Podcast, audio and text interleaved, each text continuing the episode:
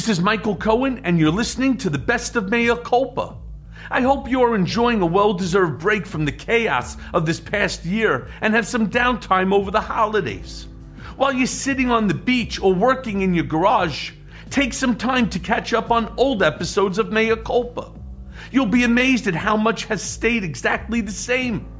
And thanks for listening, and we'll see you back here with all new episodes starting on January 6th. Yeah, it's January 6th. Can you believe it? So, without further ado, please enjoy this encore presentation of our October 14, 2020 interview with James Carville. This is my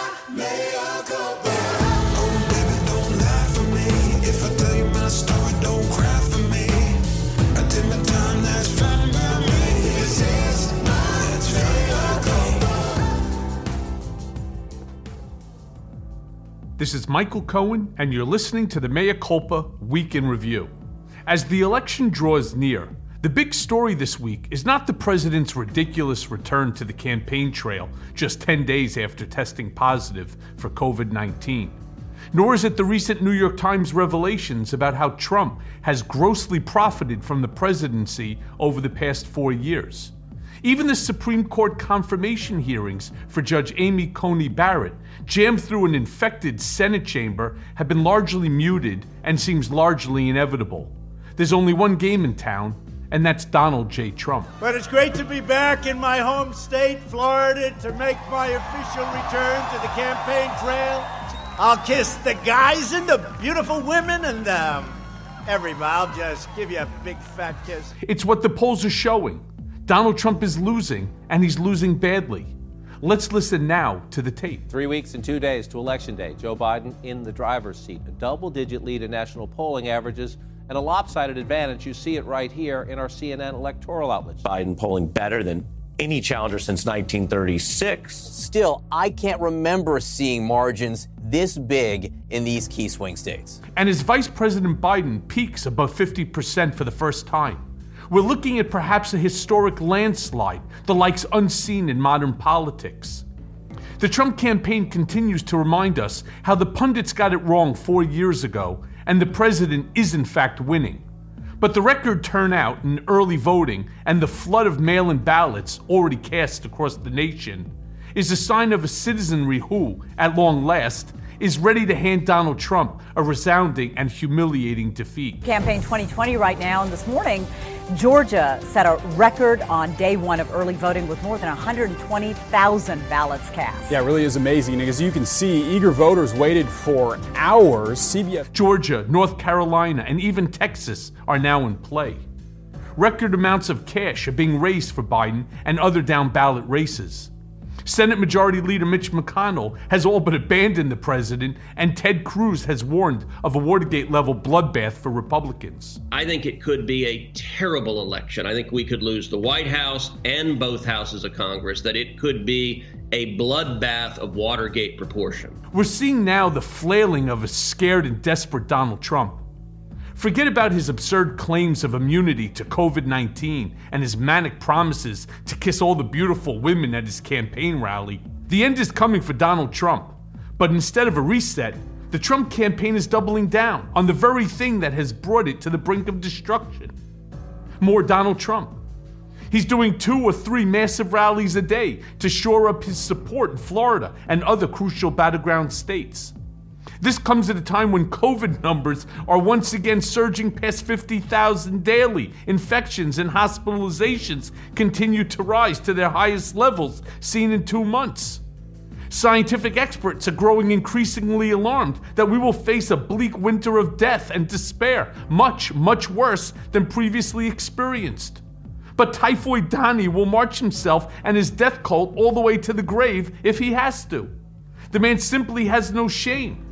He's even begun blaming Gold Star families for infecting him with the virus. Well, Trump now appears to be blaming Gold Star families who attended a White House event for infecting him with the coronavirus.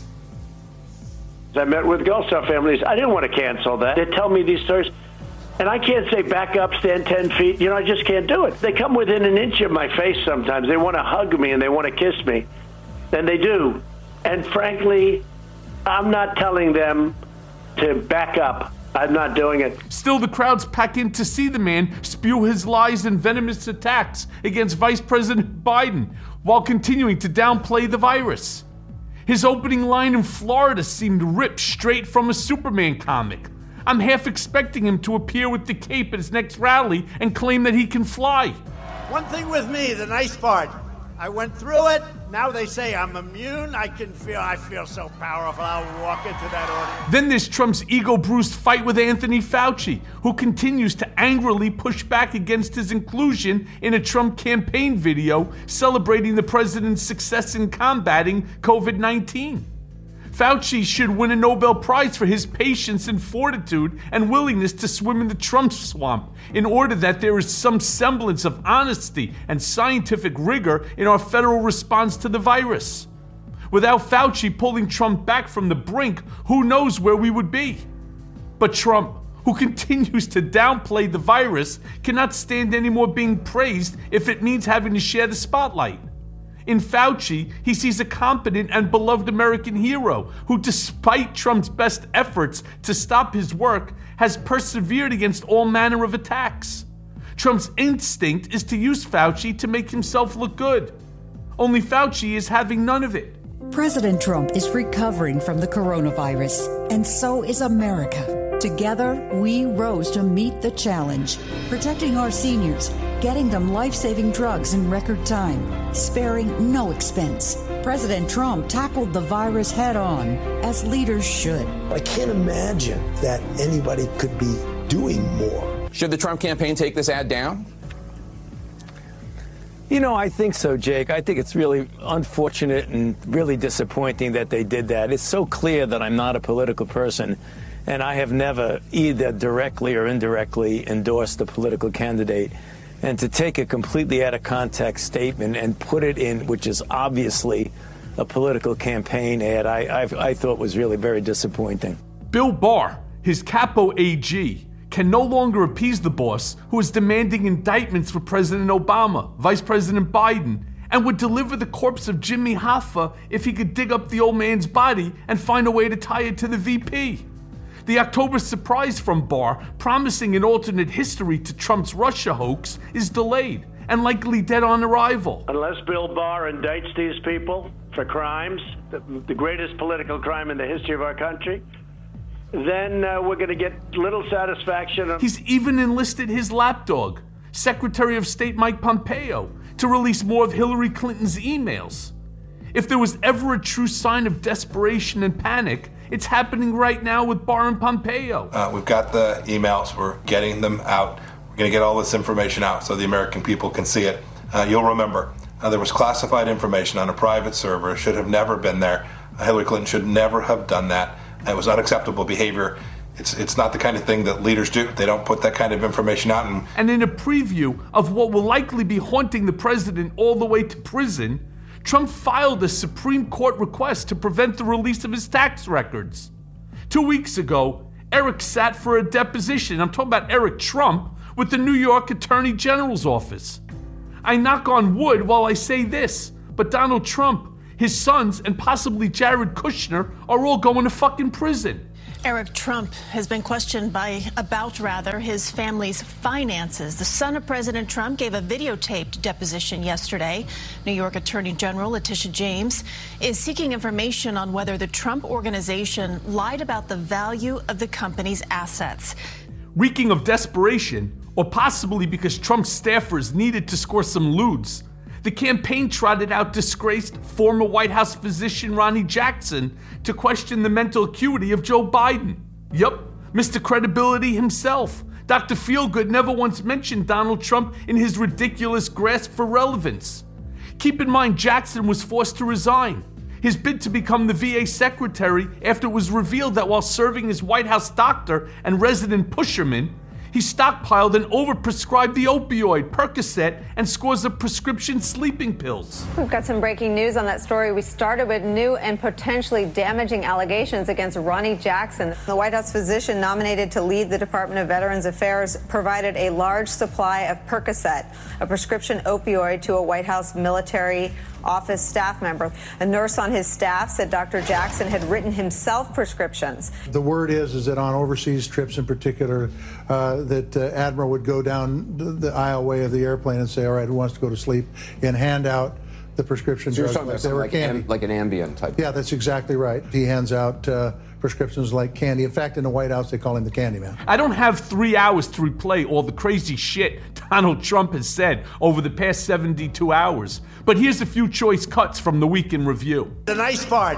I went through it. Now they say I'm immune. I can feel. I feel so powerful. I'll walk into that audience. I'll walk in there. I'll kiss everyone in that audience. I'll kiss the guys and the beautiful women and um, everybody. I'll just give you a big fat kiss. No, but there is something nice. I don't have to be locked up in my basement. You got to get out, and it's risky. It's risky, but you got to get out. But it does give you a good uh, a good feeling when you can beat something. And now they say you're immune. I don't know for how long. Some people say for life. Some people say for four months. As a quick aside, I want to single out for a moment the fantastic Pete Buttigieg. He has quickly emerged as the Biden campaign's secret weapon. Watch how he absolutely eviscerates both Donald Trump and the moron from Fox News with such effortless aplomb. Mayor Pete's TV appearances have become appointment viewing for me. Well, there's a classic parlor game of trying to find a little bit of daylight between running mates. And if people want to play that game, we could look into why a, an evangelical Christian like uh, Mike Pence wants to be on a ticket with the president caught with a porn star, or how he feels about the uh, uh, immigration policy that he called unconstitutional before he decided to team up with Donald Trump. If folks want to play that game, we, we could do it all night. Of course, the only reason we're here in the first place is that the president of the United States is still contagious, as far as we know, right. uh, with a deadly, a deadly disease, which, which reflects the right. uh, the overall problem. And and uh, you know, I don't know why you would want to be in a room with other people if you were contagious with a deadly disease and you care about other Sure. people. But maybe the president doesn't care about other people. Now to the main event. My guest today on the Week in Review is the smashmouth Svengali of Democratic politics, James Carville. The Raging Cajun was kind enough to join us from his home in New Orleans. His message to me was clear as day. Donald Trump is about to lose the election in a humiliating landslide, and Trump knows he's going to lose. His only hope of staying out of prison, Carville believes, is to force a pardon from Biden by causing enough chaos on election day. This is politics as blood sport, no holds barred, and Carville is aiming for the jugular. He's expecting the president to not just lose, but be humiliated before the nation. Finally, he wants Trump to be held accountable for his crimes. No pardons, no deals. Lock him the fuck up. Let's listen now to that conversation. So, with COVID 19 racing through the upper echelon of the entire US government, we've entered a very surreal moment for Washington politics.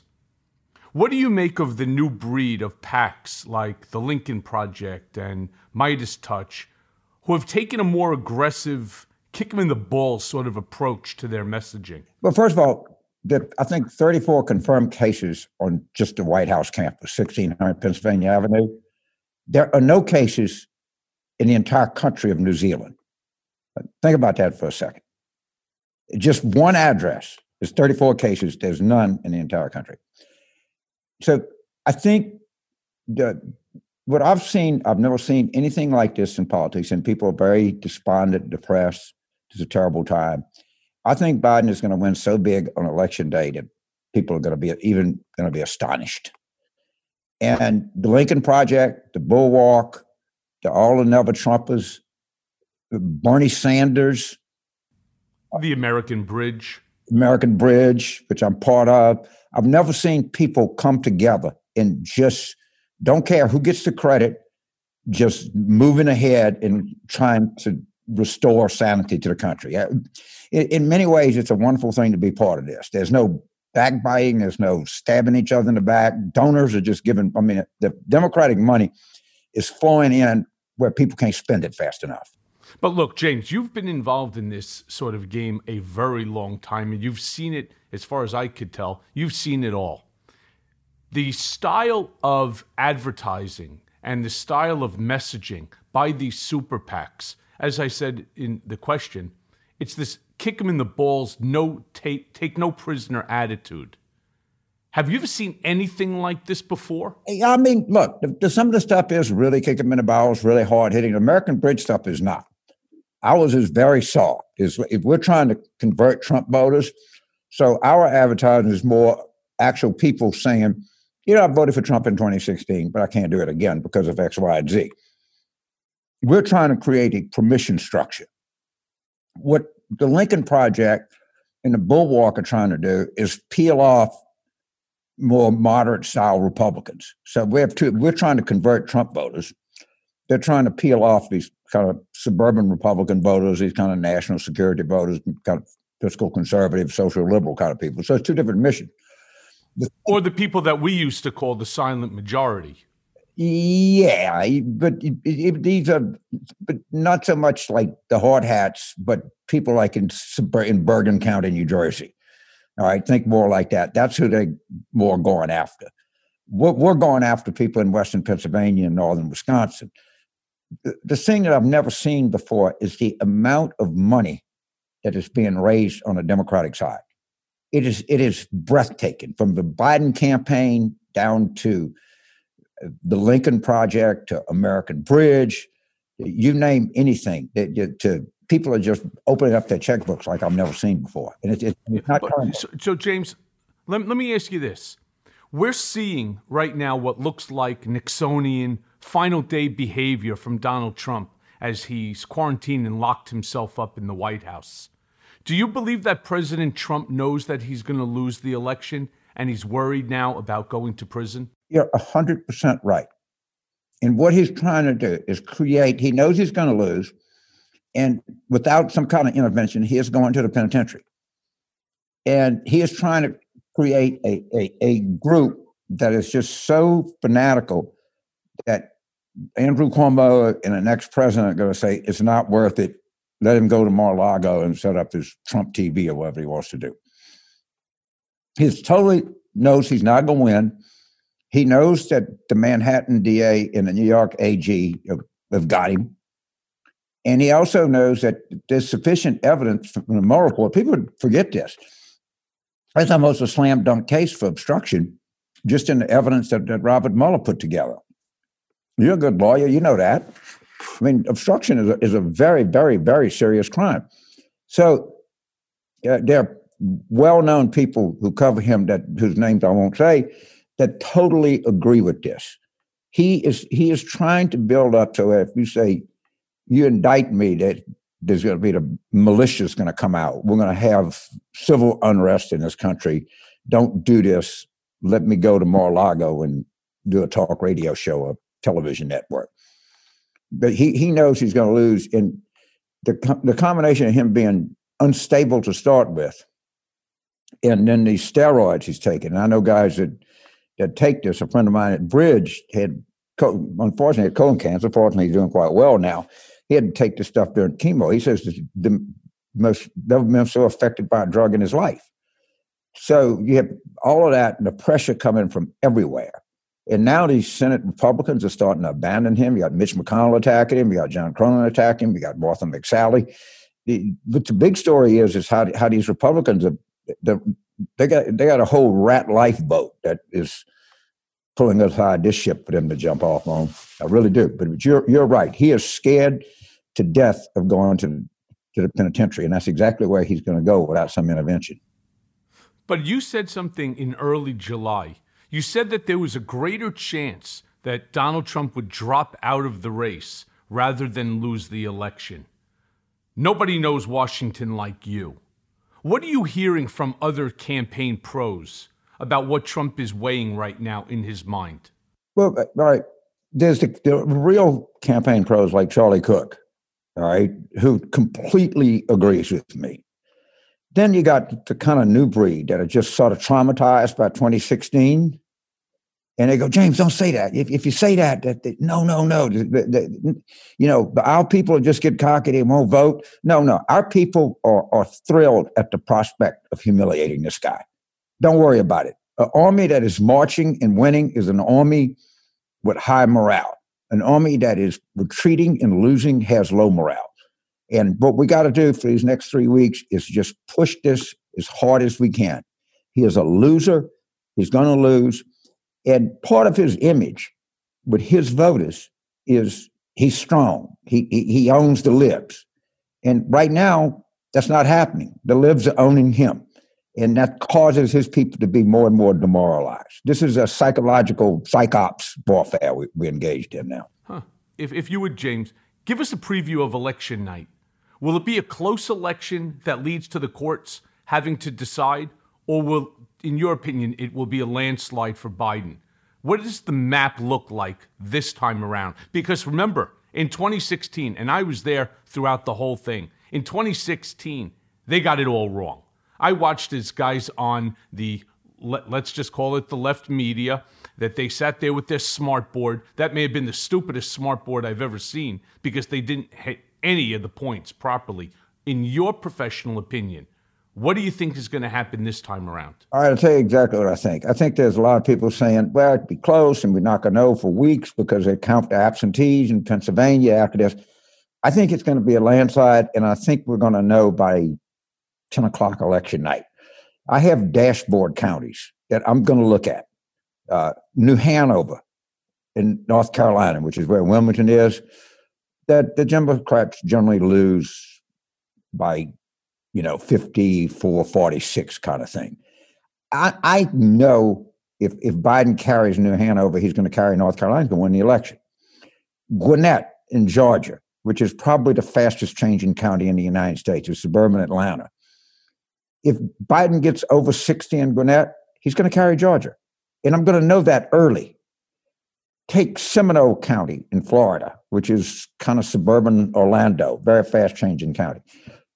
Or Duval, which is Jacksonville, or Pinellas, which is St. Petersburg. I, will look at those. If, if he if he carries Duval or he carries Seminole, he's going to win Florida. And then I'm going to look at Miami Dade, and if he comes out of Miami Dade with anything above, and he will, I hope, a 350,000 vote margin, I know Florida's up. Well, if you carry Florida or you carry Georgia or you carry North Carolina, nothing else matters. You're going to win. And he's going to, and he's going to carry at a minimum one of those states, probably all three. And we will know that early. I still think the second that the very first vote is cast on election night, Donald Trump is claiming victory, very much as he's already done on his Twitter when it came to the vice presidential debate. He declared victory before the thing was even over. And then he's going to use the Bill Barrs, he's going to use his, and this is his perception that he's already stacked the Supreme Court. We're going to go back to a Bush Gore type scenario. He's going to bring the Supreme Court in, and he's going to fight because he's now fighting for his life He's going to fight like a dog in order to keep the power. Right. It, it, look, I have an expression I tell Democrats we got to win by more than five, and that's no jive. All right. There's a point at which it doesn't matter that Amy COVID Barrett can't do anything about it. There's a point at which Bill Barr can't do anything about it. And that point is a win in the popular vote by five points or more, of which Joe Biden is going to do easily. And th- there's, there's so much you can do. When it, when when he carries Florida, it, the entire country is going to know it's over. And you, you you can they can they steal elections all the time. They stole election from Al Gore just right under your nose. And they said this opinion means nothing but for right now, and they're trying to steal elections left and right. This is going to be so big. You know, they said of Mike Tyson once, he hits you so hard he changes the way you taste. America is not going to taste the same after November 3rd you're going to have a different taste in your mouth. Well, I want to bring you back to in June, you wrote really an incredible piece of fantasy theater for, I think it was called The Bulwark, that imagined Trump's announcement of his withdrawal from the 2020 campaign. And part of that article, you foresaw Brad Parscale's departure from the campaign as well. Instead of being fired, you have him fleeing the country for um, for his own private island that you think he bought from Jeffrey Epstein. Now, with Parscale, did you actually know something the rest of us didn't know? And you know, where there's smoke, there's going to be a huge um, ass fire, as they say. Did you know something? Well, I knew that he had a Ferrari and a, and a yacht and a condo on the waterfront in Fort Lauderdale, and he, and I know, and I also know, based on things you have told me and I've observed, is Trump hates the idea of people making money off of it. You know, any more than they have hates to. it, hates So- it, hates it. So I was trying. That was a message for Trump. Everybody's stealing from you. Be very paranoid. I mean, that's exactly what what I was doing. And now I'm told there's a huge investigation, and he's paid off the family. When when we unpack this, and you know this is going to be the case, the family has stolen everything they can from the campaign. They're all paying themselves. They're all paying you know, for, for stuff at Mar-a-Lago, at Bedminster. That's why he went and infected all those people in New Jersey. He wanted the money. He wanted the money. They're Well, don't overcharging. Also, not only right, but not only are they paying themselves, when people leave for whatever the purpose might be, and we talked about this on one of my previous um, podcast episodes with Omarosa. Laura Trump came there and offered her $180,000 a year, 15,000 a month to keep her mouth closed. Now, do you know how many people are part of that RNC group?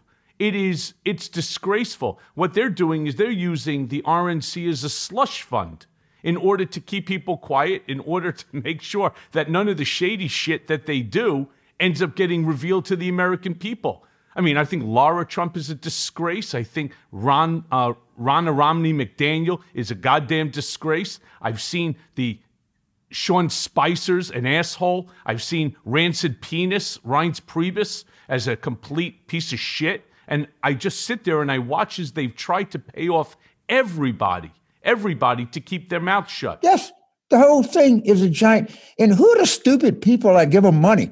Bernie Marcus might be the dumbest man in America.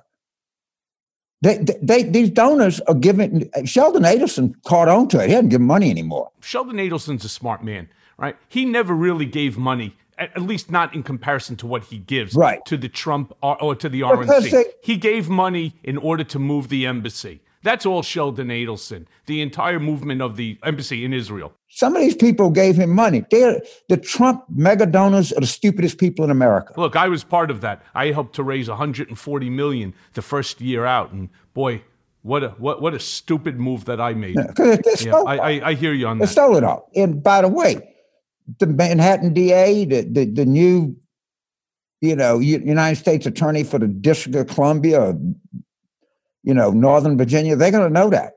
They're all going to jail, Michael. Let me ask you this for a second, because you've been like me, but for a much longer, longer period of time. You've been very critical in the past of Trump's campaign staff, saying that they've been fleecing him and the campaign, and that they're basically a pack of grifters. Now, beyond Brad Parscale, are there others in his campaign who you think have sticky fingers? Yeah, they all do. Why would you work for him? It's like if you, the minute you work there, you know that. The minute you work there, you've compromised yourself. I think that, but honestly, I'll tell you, the, the one, maybe not, uh, is this Bill Stepien guy, the Chris Christie guy. Maybe he thought it was all in legit. Well, he knows a lot better now. I won't say anything. But every vendor for that campaign is stealing everything because once once it becomes a grift and you're saying, well, look, they're stealing all the money. I got to get on the deal myself. And now they all know they're going to lose and they have no money left. They stole it all. He can't go on TV. It's, it is coming to a crashing, colossal implosion like you can't imagine. You just can't imagine. Even you. I mean, my favorite line watching Trump on television saying that he's very rich. He's going to put in a hundred plus million dollars of his own money. What a bunch of bullshit. First of all, he's not liquid. And if in fact that he ends up with a tax violation between the tax that he would owe, the penalties and interest, which is equal to 100%, if not more, based upon the time period, he, he's going to have to start selling his assets. And he's going to end up with nothing. Now, he may end up with a book deal when he gets out, like most presidents do. He may end up with a television show um, with his sycophantic lunatics.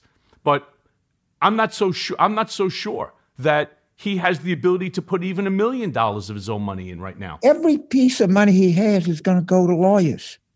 You understand?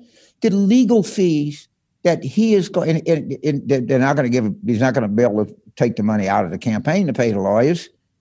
Not going to be able to take the money out of RNC to pay. Do you know how much money that the RNC has paid for everybody's lawyers, especially the family, Don Jr.'s, Eric's? They've spent millions, and I'm, I'm with you on this one. What kind of a fool gives Donald Trump, the alleged $10 billion man, money to pay his legal fee? I mean, the guy owes me over $3 million in legal fees. I'm in litigation with him. And by the way, Donald, if you listen to this, I kicked your ass the last time thanks to my, thanks to my lawyers, the Gilbert firm. We kicked your ass. And I'm going to depose Don. And we're going to depose Eric Trump. And we're going to depose Allen Weisselberg and Alan Garten and the rest of these assholes in your organization. It's amazing. Not only did you screw every single law firm in this country, so how are you going to find a lawyer to represent you? I don't really know. But you did it to me too.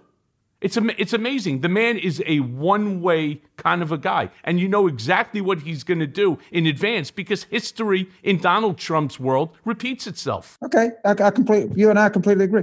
He's not, he, he is going to spend, and by the way, no lawyer is going to represent him without upfront money. Let me tell you. But how much money can he possibly give them? They know that this is a multi year, this is a multi legal team sort of event, it's going to be into the tens of millions of dollars, and he won't spend it. He will not spend it because he doesn't have it. it I don't care how good his lawyers are. He's going to the penitentiary. Right? Some people are just so guilty it doesn't matter. okay, so we need to get over it. Listen, I'm over it. I've been there, and I'd like him to understand just how destructive it is to a person's core. When I talk to other people, they don't understand it. You more than anybody I've talked to completely understands that this entire thing is nothing but a but a grift. They're all stealing from each other. It just they're just all yes. It's just it's just in, in you know it's Eric and Laura and uh, with it and Don and Kimberly and, Guilfoyle and, and, all of what them. What about Jared? Well, let How me ask you. You think he's the, the worst the worst grifter of them all? Right. If if Biden wins the election, do you think that he's going to move quickly to lock Trump up? Because there's scores of pending litigation, as we just talked about, already going on, like the SDNY, the New York DA. Right. How soon do you think it happens? Because I, I know that people want satisfaction, right. and they're not going to accept, you know, a, a pardon in order to heal this nation. That's my opinion. If Biden wins the election, do you think, in your professional opinion, that he's going to move quickly to lock Trump up? Because there's, as we talked about, scores of pending litigation already going on from the SDNY, the New York DA, and I'm involved in both of those. How soon do you think it begins after Biden wins? Because my opinion is that people want satisfaction. And in your opinion, do you think that they would accept a Gerald Ford style pardon in order to heal the nation? No. I mean, I, the only thing that I nothing Joe Biden could say, well, I wouldn't vote for him. All right. But if he said we need to go beyond this and look forward and not backwards, I would be demoralized. I would be totally demoralized because the level of criminality that has taken place and is currently taking place is inexcusable. And, and, and what Trump is trying to do, I've, I've seen pieces written about this. The country, we, we have so much to do, we have so much to deal with. We don't need to relive this era we should just let him go and he's been defeated and humiliated. No, no. I'm, I'm sorry. I'm sorry. Can you say that again? Because I'm not so sure you were emphatic enough. Okay. Fuck no. Okay. I don't know what else to say. If you do not, if there is not an accounting for this, then eh, how do you raise children and you say you got to play by the rules? How do you do this? The magnitude and the gravity of the in number of these crimes are so profound that there has to be an accounting. Now, I, I, in Biden needs to appoint. I wanted to appoint Elizabeth Warren for Attorney General because she would stop at nothing to lock him up. I probably won't do that. But whoever I appoint Attorney General, I said, look, I got a lot of work to do, Madam or Mr. Attorney General but I, I, want a full accounting for this and, and come back and report to me in a month. Well, don't forget, Donald is not the only one that should be locked up. I still can't understand why that there's not a significant investigation going against Bill Barr. Bill Barr doesn't want to go to prison. Bill Barr's already destroyed his reputation and his honor, but he doesn't want to go to prison. Look at what they did to me. And how is it that the intentional and the retaliatory actions that Bill Barr did to remand me back to prison because I refused to sign over my First Amendment constitutional rights and not publish my book sent me back to solitary confinement for 15, 16 more days. How come nobody's calling for an investigation? How come that he gets to? I want to see when this is all over, when Biden becomes president, the attorney general bring it against all of them, from Kushner to Ivanka to Don Jr. to Eric to Laura to the whole fucking clan of of, of animals because they deserve it. And the American people really truly deserves to know what went on in my case, what's going on with uh, Reality Winner, who was that the whistleblower uh, with the Russian with the Russian collusion trying to hack into our voting system. I mean, this has this has to stop. And the fact is, he did it again last night. There's a big New York Times article about this. There, he wants Bill Barr to indict and arrest and incarcerate anybody that he determines to be a political opponent. So, so first of all, uh, understand how you feel about this, what you're going through personally. Let's step back. Do you know how detested Bill Barr is among career justice employees? Do you not think that they're all taking notes? Do you not think that they're going to come forward with, with stories of, of Bill Barr abusing power? Of course they are. Of course they are. It's going to happen. Now, Trump said he wants Barr to jail Obama. You see, you hear that, you, this is an outrage. This is someone who is, this is a dictator who wants to jail his opponents. When I hear that, I say, I'm not too worried about get out the vote effort for Democrats in Georgia and South Carolina and North Carolina and places like that. Because if you want to get, if you want to get the, the black vote out in the country, go say that it, elect me and I'll I'll jail Barack Obama. That is the greatest turnout generator that you can imagine. They don't even need any. They don't need street money or anything like that. They're coming out like crazy, and he's too stupid politically to understand what he's doing because he's he, he's losing it. He's a guy that knows he's going to lose. He knows he's going to jail. He's on very potent mind altering drugs, and what you're seeing is the result of that. But when I go back into what Bill Barr is doing, and when we talk about Trump is dictating to him, even in his mob style way of doing it that I talk about a lot in my book, Disloyal. You said recently on Twitter that you think he's looking for some kind of leverage over Governor Cuomo to force a pardon, Correct. a New York State pardon. Correct. What is he doing? He's trying to stay out of jail. But that's only New York. Don't forget, there's this 50, there's 50 other states here. Everything. Florida. I, again, he's not gonna. It's not gonna work. No one is going to pardon him. It's almost a uh, to certainty that if I, and people said when he got sick, I'm like, I don't, I don't want anybody to get sick. I don't want anybody to die, and I really want him to be alive because I want to watch him handcuffed and be remanded to the custody of the U.S. Marshals or whoever, the New York State Police, because that's what's going to happen. Please, please take care of yourself. I don't want you to die. I don't want you to get sick. I just want you in the penitentiary. That's my view.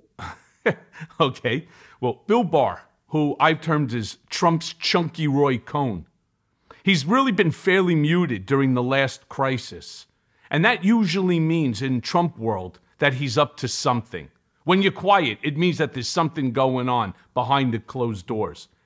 Is Bill Barr laying some type of a groundwork for some kind of late October surprise to help Trump, to help his boss? I'm sure he is. I'm sure he is, and I'm sure it won't work. And why are you so sure of that? Because, first of all, so many people are voting already. Secondly, people are not going to change their mind about Trump. And anything that Bill Barr does uh, will only agitate him more. Nobody, I, I wouldn't trust Bill Barr any further than I could throw him. And I promise you, I couldn't throw him a centimeter. All right. And but but everybody else in the country has the same view. It, it's just it, it is a burning, sinking ship. And there's nothing that's going to save it. They're going to lose, and they're going to lose big. And, and, all, uh, and we got to get over the, the neurosis of 2016. We got to get over all that and just get as many people as you can to vote where there's no doubt about the result of this election. And I think that's going to happen. Or they would steal it. If they got anywhere close to it, oh, would they steal it in a second? Well, you do know he's already beginning to set the parameters and the groundwork for that. Of course he is. I mean, that's all he talks about. If he if he loses, it's based upon voter fraud. And unless he wins, that there's going to be Michael. a constitutional challenge, there's going to be litigation filed. He's going to say it's all. I'm not leaving. It was fraud. It was blah blah blah. And then the public will, is so exhausted. This is his hope. Is so exhausted with the whole thing. They say, you know, go there and tell him if he leaves, he can go to Mar-a-Lago and lead the rest of his life in peace. That is what he's trying to do. That is his entire strategy. His entire strategy is that to make people so sick of him that they will do anything, including giving him pardons or have agreements not to prosecute so he can live the rest of his days out in some kind of peace. That's all that they're doing. That's all they do it. That's his entire strategy. They all know they're going down. Jared knows that. You kidding me? Jared and Jared knows he's done unless he get unless they can walk out with some kind of deal. The only way they're going to get they think they're going to get a deal is by causing such a ruckus, such a ruckus that people are so exhausted and they say, I'll just do anything for this to end. And that's the thing that I'm that's my life's mission is saying, no, no, he's got to be held accountable. Yeah, all of them have to be held accountable for their own dirty deeds. But let's shift for a moment and talk about Mike Pence. At what point do you think that he walks away from Donald Trump in, and in this campaign to save himself for 2024? Because, in my opinion, he seemed to be trying to differentiate himself from the president, um, if not in substance, then in tone and presentation during the debate. And I say that because the fact that he celebrated the historic nature of Kamala Harris's nomination seemed to, to me to be almost shocking after watching the president at last week's debate. Okay, let's talk about the vice president debate. That was the first event of the 2024 election. All right. Michael Pence is not going to be the Republican nominee in 2024 because he suffered the worst thing that could ever happen to a Trump Republican. He was beat by a black woman. They're done with him. That that but but but that's what that's what he was doing. This this is Mike Pence knows this thing is gone, and he he you know he he thinks that Biden will serve one term, which is a logical belief that people have, and that he was going to run for the Republican nomination in 2024. They're not going to vote for him because, in their minds, if a woman, particularly black woman, beats you in a debate, then you, you, you can't do it. So, and he's not kind of Republicans that say we need to redo the party, you know, the, the, the Marco Rubio types and whatever they are. They're not, they don't like Pence. And the, the really right wing people, Tom Cotton and Josh Hawley and these crazy people, they, they don't they don't trust Pence. It, you know, he was he was just there. He was like a a piece of furniture to them. There's no chance that he is going to be the Republican nominee in 2024. I, for, as a person, I, met him three or four times. I've had him on just do Crossfire, come on a show. He's a pleasant enough man in in in person, but that's not going to be what the Republican Party is looking for. It almost seems as though everybody should walk away. I mean, the, the thing that drives me crazy is when I see someone like Marco Rubio, who we were so terrible to during the 20 the 2016 campaign, and Trump was so cruel to him, and all he tried to do was to get is to get back at, at Donald in one way, shape, or form. And yet now you see him and others coming out to try to protect Trump when, as far as I'm concerned, he's now destroyed. And he was a good possibility for the Republican Party. Young, intelligent, you know, um, very active. I don't think he has a shot, maybe even to keep his own seat. Look, listen to me. Calm down. So Ted Cruz, he he Trump talks about his wife being ugly, talks about his daddy killed JFK. All right. And so Ted Cruz loses, and then he pathetically like sucks up to Trump. Now, I'm, so as we were talking, a friend of mine texted me something from the CNBC website. Ted Cruz warns of election, quote, could be bloodbath of Watergate proportions for G- GOP. Ted Cruz is leaving. He's gone. Ted Cruz, who was forced after being humiliated by Donald Trump to get on his hands and knees and crawl and beg for forgiveness. A, a weaker man you couldn't imagine. And now he's say he sees he sees the handwriting on the wall. He said, We're gonna get a bloodbath.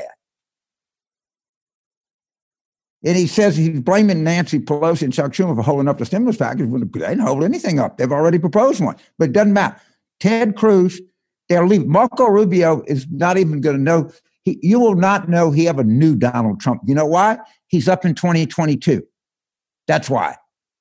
He's going to get, he is going to get his ass beat in Florida unless he unless he gets he changes and changes fast. Marco Rubio knows that. But even if they change, everybody s- smells the desperation and they and they smell the fear that they have of losing their their their position, their position of power, their office because this is all all of the ass kissing is all about keeping control of their office. Yes. And that's all that it's about. It's not about taking care of the people. It's not about what's doing right. It's all kissing Donald's fat ass so that they can keep their position.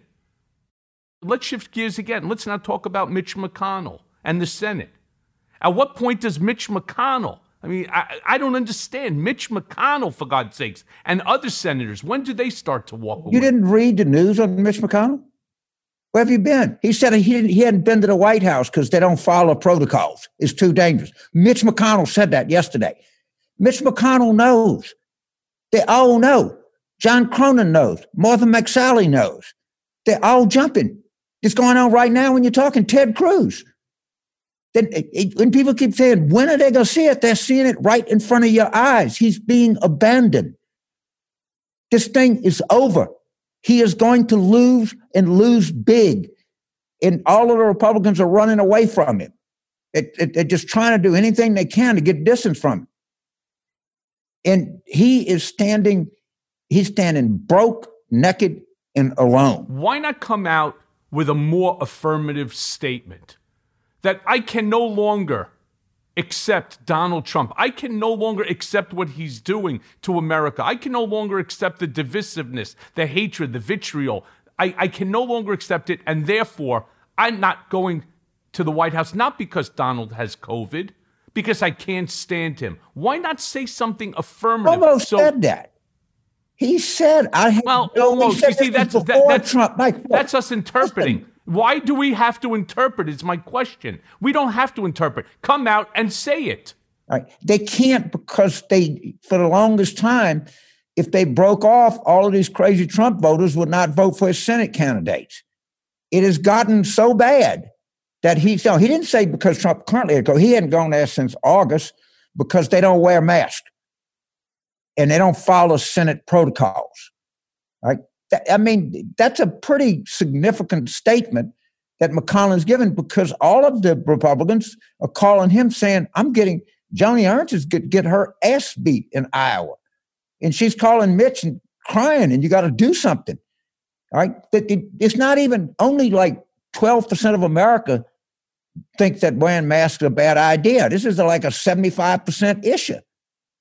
And, and McConnell knows that. Rubio knows that.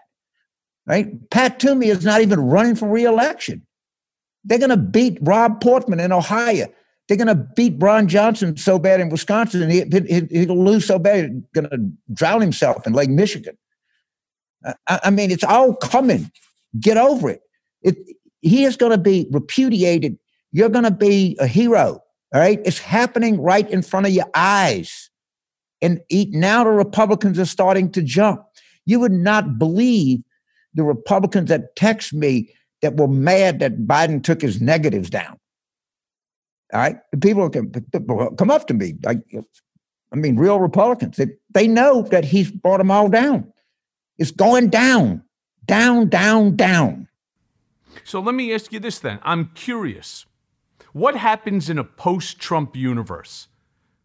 There'll be a lot of talk about um, Republic reformation, but the Donald Trump wing of the party will remain a power faction for some time. Who will claim the mantle for Donald Trump? And how does the Republican Party end up healing itself? I, I you know, I've, I've thought about that. I've talked to people about it. You talk to five people, you get five different opinions. The sort of ethno nationalism, the, the the kind of Stephen Miller stuff, you know. Look, look, wait, we haven't even talked about Steve Bannon. All right, he he's going to give up Trump because you know the way it works is better than anybody. They're going to say there's there's only one person that you can do to get out of the jam in. And, we, and we're not interested. You, you're, you're part. You're at the top of this conspiracy. You got to lead us to another. What's going to happen with him? I, I mean, he is he is in grave legal jeopardy. No, I think the one that's in the worst legal jeopardy is Brad Parscale because he encompasses so much from 2016 all the way through 2020, which is why he tried to yeah, he tried to kill yeah, himself. take his yeah. take his own life. Yeah, of course. All that the new attorney general is going to want from Brad Parscale is there's there's only one there's only one dime you can drop, and if you don't have that, you're looking at eight to ten years. If you have the dime and you drop it, you're looking for six months to a year. Make your choice. Same thing will happen with Bannon. It's all, all of them. And, and they ain't started charging people yet. They'll make Don Jr. turn on him. They're going to squeeze their ass like, only you could know what they're getting ready to do. And they're coming. And, and it's not just it's not just the federal government. It's every local entity is. Everybody, every prosecutor in the country that wants to make his make his name knows the quickest way to do it. F, it, we can't imagine the legal jeopardy that these people are in. The, the political jeopardy is over. They're done. They're washed up. They're, they're skid mark right now. So I want to ask you. I had a thought that just came to my mind. Hillary Clinton lost the white working class vote when she made that comment, that deplorables comment. What do you think that Joe Biden has done differently to get them back? And how well does he do in the upcoming election that ended up flipping to Trump in 2016? Well, as you know, at Bridge, we're totally focused on that. We're, spending $80 million in 77 counties in Pennsylvania, Wisconsin, and Michigan. Uh, Biden will run 15, 20 points ahead of Hillary. And, it, and a Biden campaign has been good. Uh, but the, the main thing that's driving them away is Trump. He's driving them away. I mean, they, they thought they'd made a rational decision in 2016. And by the droves, they, they realize it was just a terrible decision and they're going to vote him out. And he is not going to do near as well as people think he will in Western Pennsylvania, Northern Wisconsin, places like that. That they've done with him. And at a point, people just and you, you can't call you know the Democrats wanted to call these people stupid. You can't do that. You see, look, you made a decision. You know, like all of us, you made a mistake. Now's the time to correct it, and they're going to correct it. So, okay, we acknowledge we made a mistake. The American people should acknowledge that we made a mistake. They are. After Trump leaves office, I can see the system building all sorts of new safeguards into itself to prevent another Donald Trump from happening um, in the future. Similar kind of to the reforms that hit Washington in the wake of Watergate. What do you see happening post Trump? Oh, uh, first of all, I see hundreds of millions of dollars legal fees. I see multiple people going to jail. I see the Republican Party having a, a unbelievable rift, uh, trying to re- reconstitute itself on some kind of a different line. I see the Democratic coalition that's built up for this election fragmenting. We just we just got too many people, too many different people in the coalition right now, and it's okay. We're going to lose some. And I I, I I don't know. It's one of the great mysteries and interesting things that's going to happen is where's the Republican Party going to be a year from now? It's certainly not going to be where it is now because it's going to be defeated. And You know, I watch a lot of these documentaries of war documentaries and shit. And I was looking at one at Stalingrad, and I was looking at these German soldiers, Nazis, whatever, in like January of 1943. And they were beaten, they were starving, they were freezing, and they had this, this vacant, defeated look on their face. That is what you're going to see election night. You're going to see what a beaten army looks like. Right. But, Jim, what I'm really trying to find out from you Trump doesn't want to be president. He wants to be an autocrat. He wants to be a king. He wants to be a, a, a monarch. What sort of what sort of things can Washington do? What can we do in order to prevent this sort of crazy individual who has aspirations far greater for our democracy than to hold the office of the presidency. He wants to be the ruler.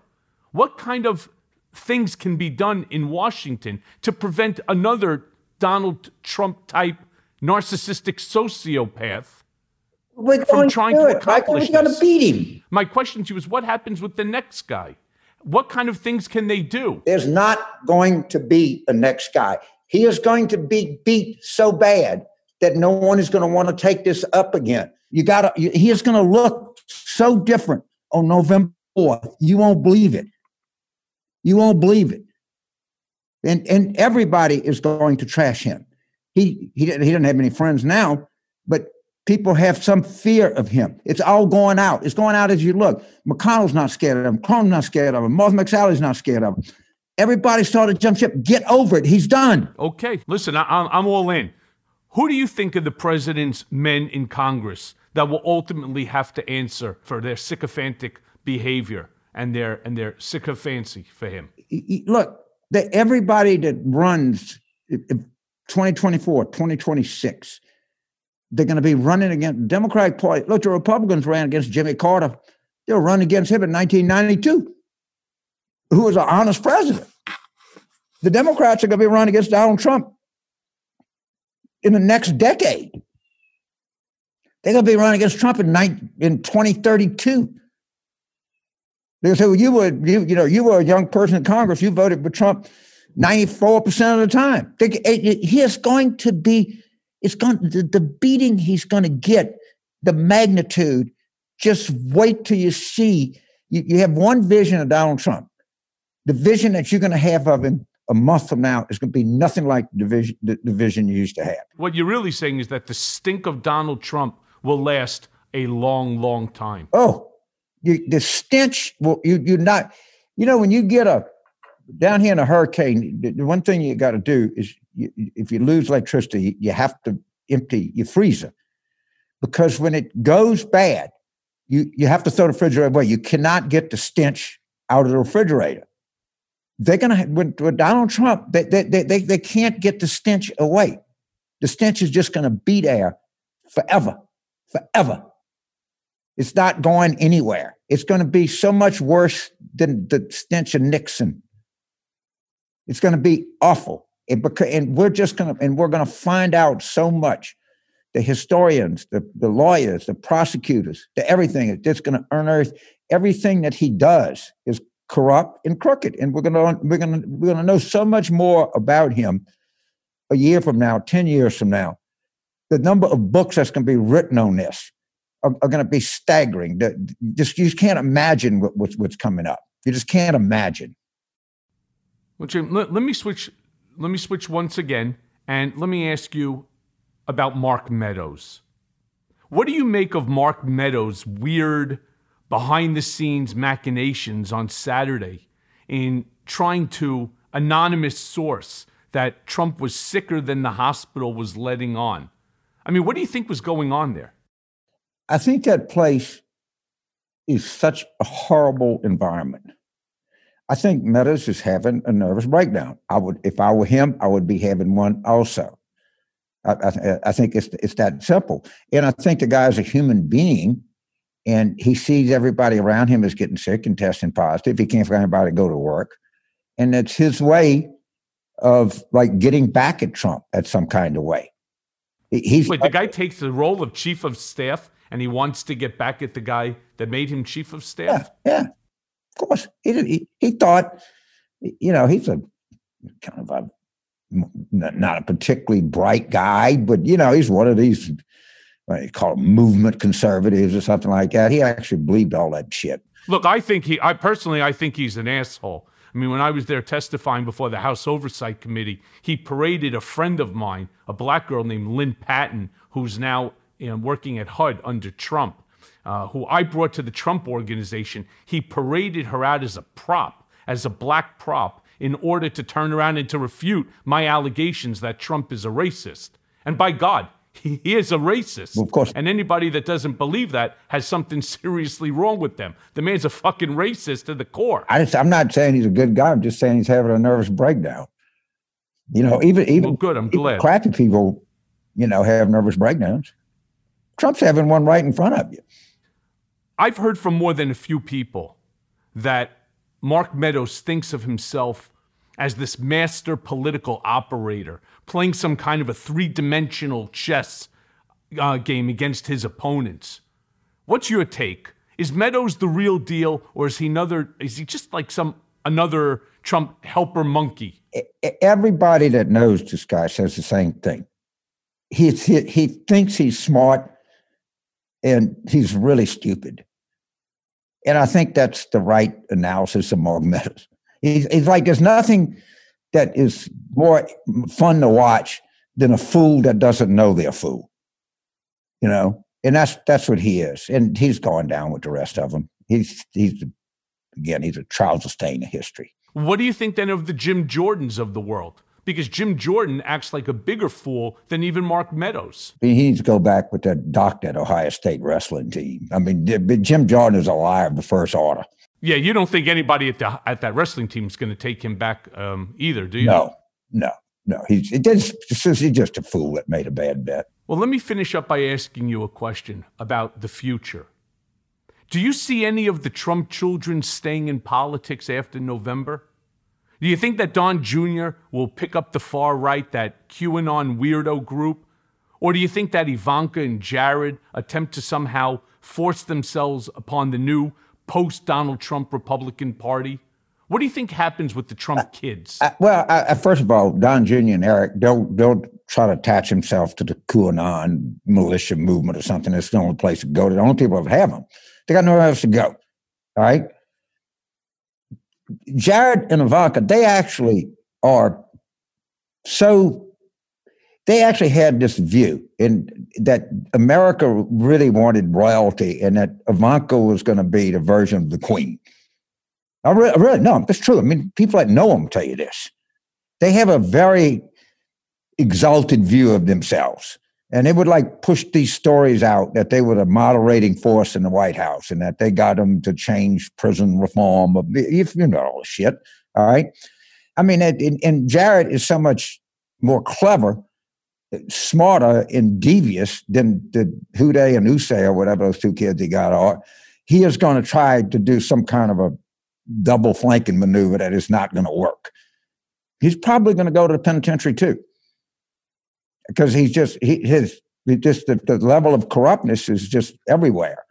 But they're, they're, they're two different sets. That Jared and Ivanka view themselves as something else, and Don Jr. and Eric, yeah, they'll they'll become part of the white nationalist movement, and they'll be trying to stay out of jail. And there's only people who have them. No one, no Republican is going to ask Don Jr. to come speak for them in 2022.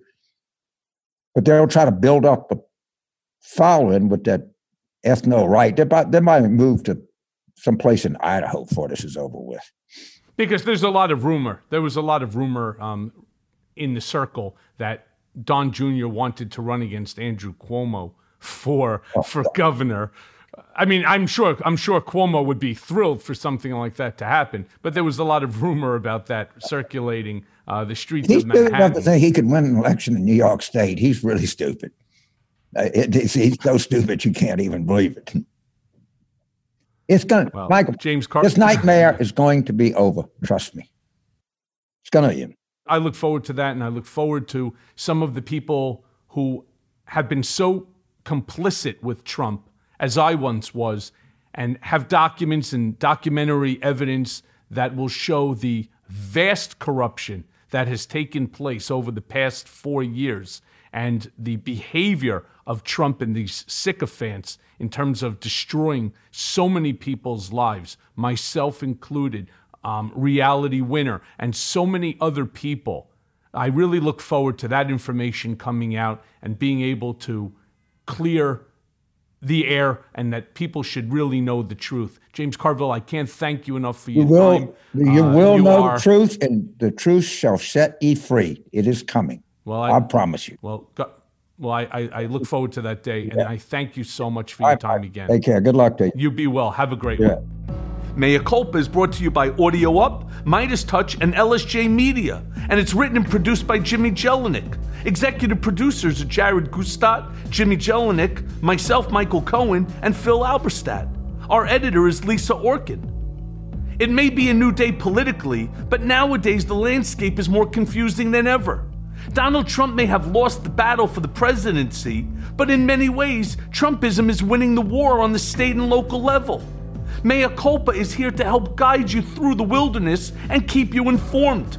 And let's face it, we all want Trump, Rudy, and the rest of these seditious traitors to see justice. And folks, it's coming. So stay tuned as I guide you through the twists and turns of the criminal process that will ultimately see them behind bars. Mea culpa. Nothing but the truth. This is my mea culpa.